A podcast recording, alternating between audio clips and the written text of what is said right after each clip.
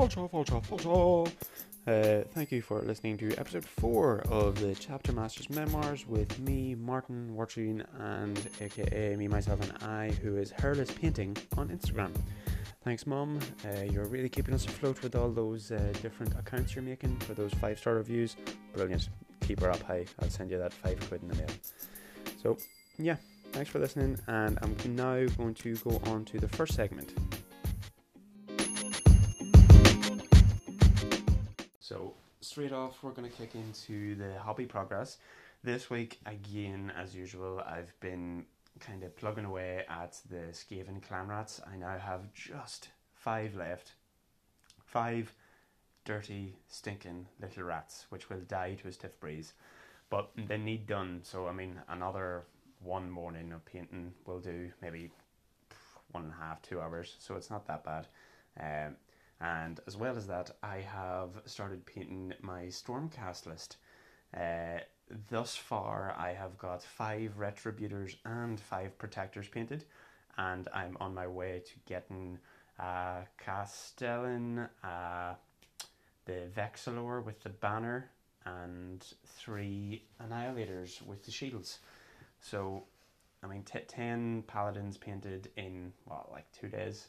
Um, just putting it out there. If you know that I've got this AOS tournament coming up next month on the 6th of February, and um, my Skaven are ready to go. It's a good list. It's a fun list, really. It's all painted and looks nice, but I'm trying to rush through these Stormcast, and if I get the Stormcast fully painted, then I'll let you in on a wee secret. I'm definitely going with them after the one of the battle reports that I'm just going to give you a review of in this episode.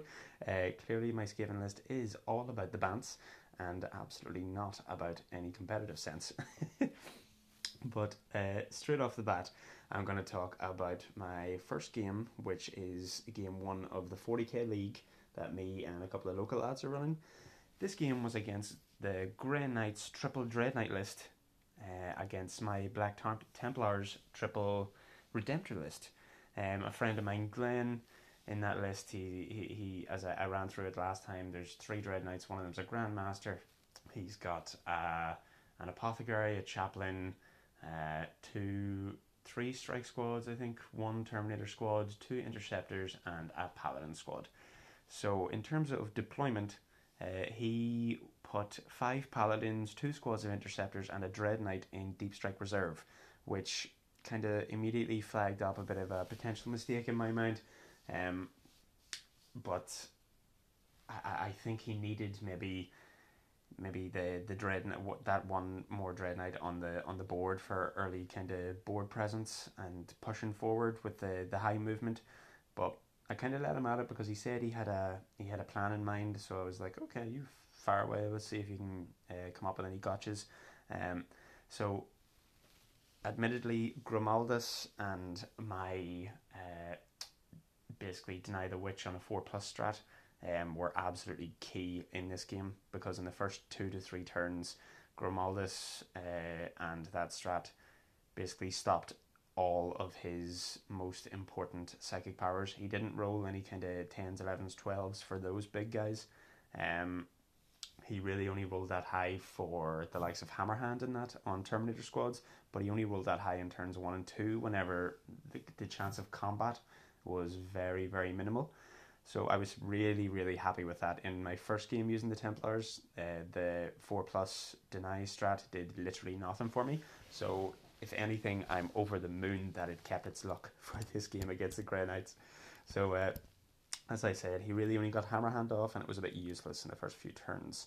Uh, so in my turn one, uh, my I kind of moved everything up, but staying out of his counterpunch range, I pushed a Redemptor forward towards his uh, Grandmaster and Nemesis Dread Knight, which he had pre-game moved, I think, um, along with a squad of Terminators. Now, I, I, I was really lucky with my rolls, and he was a bit unlucky with his, but in turn one, my Redemptor killed the Grandmaster Dread Knight, but he popped the strat to fight on death with that Dread Knight and killed my Redemptor in turn. I mean, a bit of a hit for me, but I think it was a good trade off because I had Assassinate and uh, Abhor the Witch. So straight off the bat, I had a lot of points on the board. Uh, turn two, He brought everything in in the center of the table, but kind of failed all of his charges, uh, which was a bit shite for him because his army kind of revolves around combat. Other than that, he had kind of the, the Dread Knights just with a heavy firepower, but with my 6 up and 5 up shrugs and 5 up feel no pain, or 5 up invulnerable saves, I was able to kind of tank a lot of stuff. Um, in my turn 2, I managed to kill his paladins his Terminators, another Dread Knight, and I tied up a lot of his other units, such as like two squads of strikes uh, and a squad of interceptors, which was really good for me. So my board control was up there already from turn two onwards, so it just meant that I had to just kind of hang in there, which, as we know from the, the Templar vows, is pretty easy. Uh, in turn three, my Emperor's Champion was really putting the work in as usual, and by then he'd kind of maxed out a Abhor the Witch for me. Um, he killed, uh, I think he killed two characters. He killed a Dread Knight. He, he helped, no, he didn't even help kill a Paladin squad. It was my uh, my Sword brother, brothers that killed his five Paladins, which I'm super happy with. Um, and turn four, was kind of much the same as uh, turn three and turn five. Kind of just kind of kept that status quo. I maxed out assassinate and priority targets as that was the mission. We both took priority targets. Uh, I mean, it guaranteed fifteen. Happily enough, his turn five. He maxed out priority targets as I said, and to be honest, the Knights kept up with me on the primary scoring. So he had forty primary to my forty-five, but they only managed. I think it was eighteen on the secondaries against my 45. So the final score was 100 to 68 for the Templars. So really good showing in the first league game. Uh, overall, it wasn't a great matchup for the Grey Knights because, I mean, if you're kind of anyway a competitive mindset, you know that the uh, all the, the kind of buffs the Grey Knights have are naturally countered by the Black Templars, being the 5 up shrug against mortal wounds, my ability to deny psychic powers, uh, that kind of thing. Um, and admittedly, he did make a few mistakes with the Grey Knights, but even with making those few mistakes and that being his very first game with the Grey Knights, scoring 68 uh, out of 100 and taking the loss is still a really, really good result for the league. It puts him, there's another league game went on, and this puts him already, he's, I think he's third or something in the league. Um, so yeah, that other game I'm just talking about was between uh, two guys, Adam and James. Adam was using his demons list, uh, just pure chaos demons, and again, this was his very first game with the demons. And James was using his Dark Angels list, and that finished 67 for the demons and 77 for the Dark Angels. So, a really close game there. Uh, re- really, really happy with how Adam performed with his demons because uh, he's not used to them. He's more used to the likes of Marines and Necrons, so that's resilience. Um, I haven't gotten all the key moments from that game, but it kind of it sounds like a doozy uh, with the the Sons of the Lion taking the big W. Next up, I'm going to talk about my Age of Sigmar game that I used my Skaven in against a friend of mine, Sean, and his absolutely gorgeously painted Fire Slayers army. Um, that was uh, kind of my AOS uh, tournament prep game, and my very first game of real third edition using all the mechanics like the command points and uh, battle tactics and battle traits and that. I really enjoy the game. I mean, you can't not enjoy the game whenever you play Skaven. The Ratmen are just far too fun because they kill themselves more often than they kill the enemy. The, the, the Skaven did well enough. I mean, realistically, as if you play AOS and in specifically Skaven themselves, you'll know that my three Warplock Jezzails did absolutely all the heavy lifting, uh, doing most of the damage to the enemy and not taking any in return. Their 30 inch range and the fact that you can put all the rerolls on them and pop the spark on them to give them 3 damage each. Really, really phenomenal unit. Um, the lightning cannons did well and put a lot of mortals into a squad of 15 of his Auric Hearthguard, which uh, admittedly had their 4 plus shrug. Fucking cunts. Um, they killed themselves naturally, but the crack those rats had as they took the power limiters off must have been absolutely mighty. So, all in all, my Skaven list it was a bit fluffy. It basically consisted of 60 clan rats, 20 plague monks, 3 storm fiends, uh, one unit of Jezzails, three individual rattling guns, um, two lightning cannons, uh, warlock bombardier, and uh, on screaming bell. Really, really cool list. It looks really nice on the table. I mean, a couple of times I rolled a 10 and an 11 on the Screaming Bells Peal of Doom, so I was fucking raging I didn't get the 12 just for that uh, summoned in Vermin Lord. That, that actually really could have possibly turned the game, but it was great crack. Uh, it did alright and uh, kind of found out the hard way that it can't reliably score five battle tactics. Uh, so I'll definitely have to be going back to the drawing board. Um, and again, as I said at the start of the, the podcast, some of my hobby progress is kind of linked into this. As I said, I've already painted a squad of Retributors and a squad of Protectors for my uh, pretty much cool Stormcast Eternal list. And as I said, if I manage to get it all painted inside the next two weeks, which is all I have before the tournament is, uh, I am definitely going to go ahead with that because I know that list. It is cool. It doesn't have any dragons in it. It doesn't have any long strikes. Uh, it doesn't even have a fucking teleport. But I think it's cool and it can effectively score more battle tactics than the Skaven list. Uh, and painting full 2000 points army inside two weeks is a slow Tuesday for me, brah. So on that, I'm just going to take a wee tea break. And yeah, I'll, I'll catch us in it, uh, about 30 seconds realistically.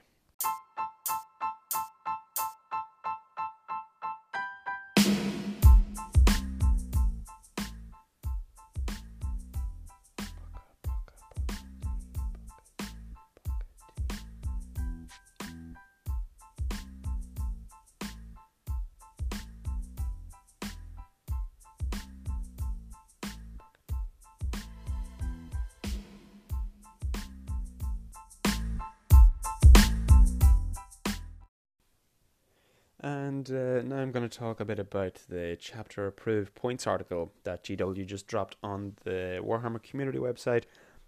First off, Necron's got uh, pretty big points reductions across the board, which they absolutely fucking needed to stay competitive at all. I mean, this doesn't fix things, but it helps at least, and that on top of giving kind of uh, everything the ability to get the veil of darkness and the, the core keyword. I mean, it's it's slowly but surely, kind of small pebbles. It, it's all needed. And uh, a friend of mine who's in the league, Frankie, who's using Necrons, as you know, he has told me that his list is basically just from what he's seen gone down about 70, 75 points. So it's all good news for him. He's thinking of including maybe another kind of uh, Psychomancer or something like that, and a squad of Scarabs.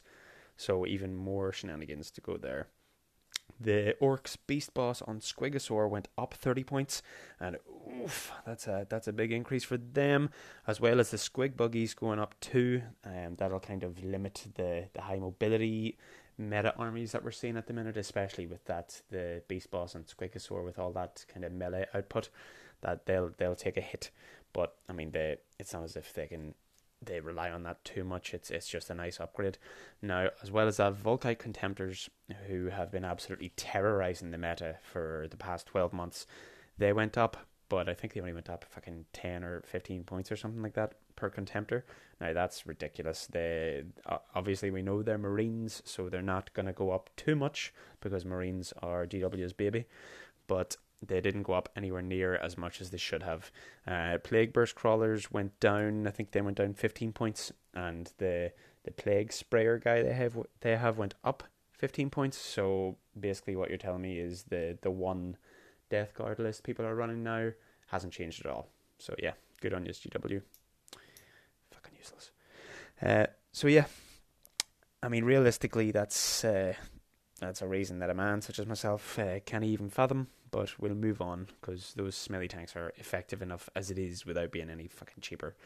Um, real and uh, now we're just going to go back to the Tau for a bit, uh, just to give an honourable mention to the the recently previewed uh, Bork'an Sept stratagem, which is experimental weaponry, which basically says pick a Bork'an unit and one weapon in that unit, and invulnerable saving throws cannot be taken against attacks from that weapon. It's two P, two CP, so it isn't cheap. But even at two CP, um, the fact that it doesn't have any limitations as to core or anything like that, it just says a Bork'an unit. So if you have a Bork'an sept and you have the likes of uh, Riptides or Storm Surge or even like a, a a commander with the likes of that new prototype weapon fusion blaster that he has, which is like a beam, and everything caught in that beam within 12 inches takes one of the strength 8 d6 plus 2 damage. The, this this will work really really well with that. He'll just be able to annihilate like any form of character, any form of vehicle. Um, so yeah, two CP. You're going to see that all day, every day. 100% um, because you can use it whenever it's needed. It's just pick a unit without any restrictions. So uh, money in the bank, realistically. Um, and finally, now for this week's lore segment. If you've kind of, if you know anything about the Tau Empire at all, you'll know that there's uh, a lot of shenanigans and a lot of mystery that surrounds the Ethereals and basically their control over the other castes. This control really goes beyond kind of the, the bonds of loyalty itself, which is clear to see, and uh, especially in the book Farsight Crisis of Faith, which I finished up recently in the past week. Um, and specifically, I'm talking about in one of the chapters where it uh, really, I just want to put it out there. This is a fantastic book. Uh, it's got loads of the, the Tau's dirty secrets in it. Um, so if you're interested in that, I, I would definitely pick this up. So this describes uh, one watercast officer being summoned into Aun'Va's chamber. Now this Aun'Va is the ethereal. He's not the ethereal supreme yet because this is just kind of the dawn of the third sphere of expansion. So he's still an important figure, but he's not the the figurehead of the Tau Empire yet. Um, so when this watercast officer gets there, uh, kind of Aun'Va and the officer starts speaking about the, the ins and outs of the Tau'va, and Aun'Va basically starts to congratulate her and applaud her for her successes so far. He then asks to see her uh, kind of stylized Ta'lissera bonding knife that she's so proud of. Um, now these bonding knives are used uh, to signify squads that have taken taken the step to go kind of beyond natural uh, natural unity. They're uh, ultimately loyal to each other and they would basically in effect die for each other. So uh, she kind of unsheathes the blade and uh, holds it out in front of her for the ethereal to inspect it and just then she it describes how she starts to feel like a coldness and almost like a slight tingle in her mind and at that point Aun'Va just looks her in the eye and just deadpan says uh, now kill yourself and without even thinking she turns the blade and plants the sword all the way up to the hilt in her own heart. And whenever this happens, it, it describes how she looks back to Aun'Va in utter confusion as her body slumps to the floor and she dies. And I mean, that's absolutely clear that this is some form of psychic control, psychic mind control, manipulation, and also, as well as this, um, the fact that a Culexus assassin was actually needed at the end of the third sphere of expansion to kill Aun'Va kind of pushes that psychic point home. I could absolutely go on and on about the kind of, as I said, all the Tau Empire's dirty secrets, but uh, for now we're just gonna stop here. Um, I, I love the Tau, as you can tell. I, I the Tau are one of my first armies, and I'm really psyched for this new book to be coming out. I know a lot about the Tau and in terms of the lore. Um, and yeah, uh, just one further point uh, I'll say in regards to people's kind of misinterpretation of the Tau Empire and the Tau as a race. People think that they have no link psychically to the Immaterium or anything like that. But in this book, Crisis of Faith, there is also a kind of thread that goes throughout the the entirety of the book, which is another Watercast envoy. Um, he I think he's Poor Melkor, I think he's called. He is summoned by the Earthcast to kind of translate runes that they found on an engine belonging to the Imperium of Man, and this engine is actually a warp drive. And without anyone kind of saying to him, he puts his hand out and touches it, and from that moment on, he actually becomes possessed by a demon of Tzeentch, and he's able to, like a pink horror, transform his fingers into like kind of uh, flame emitters and that kind of thing uh, and he starts going mad and like cutting his own tongue down the middle, almost like a, a serpent. So for anyone who thinks the the Tau don't have a presence in the warp is absolutely mistaken. But yeah, re- read this book. Um, and you should know by now, whenever I go into lore segments, that there will be spoilers ahead. So don't blame me.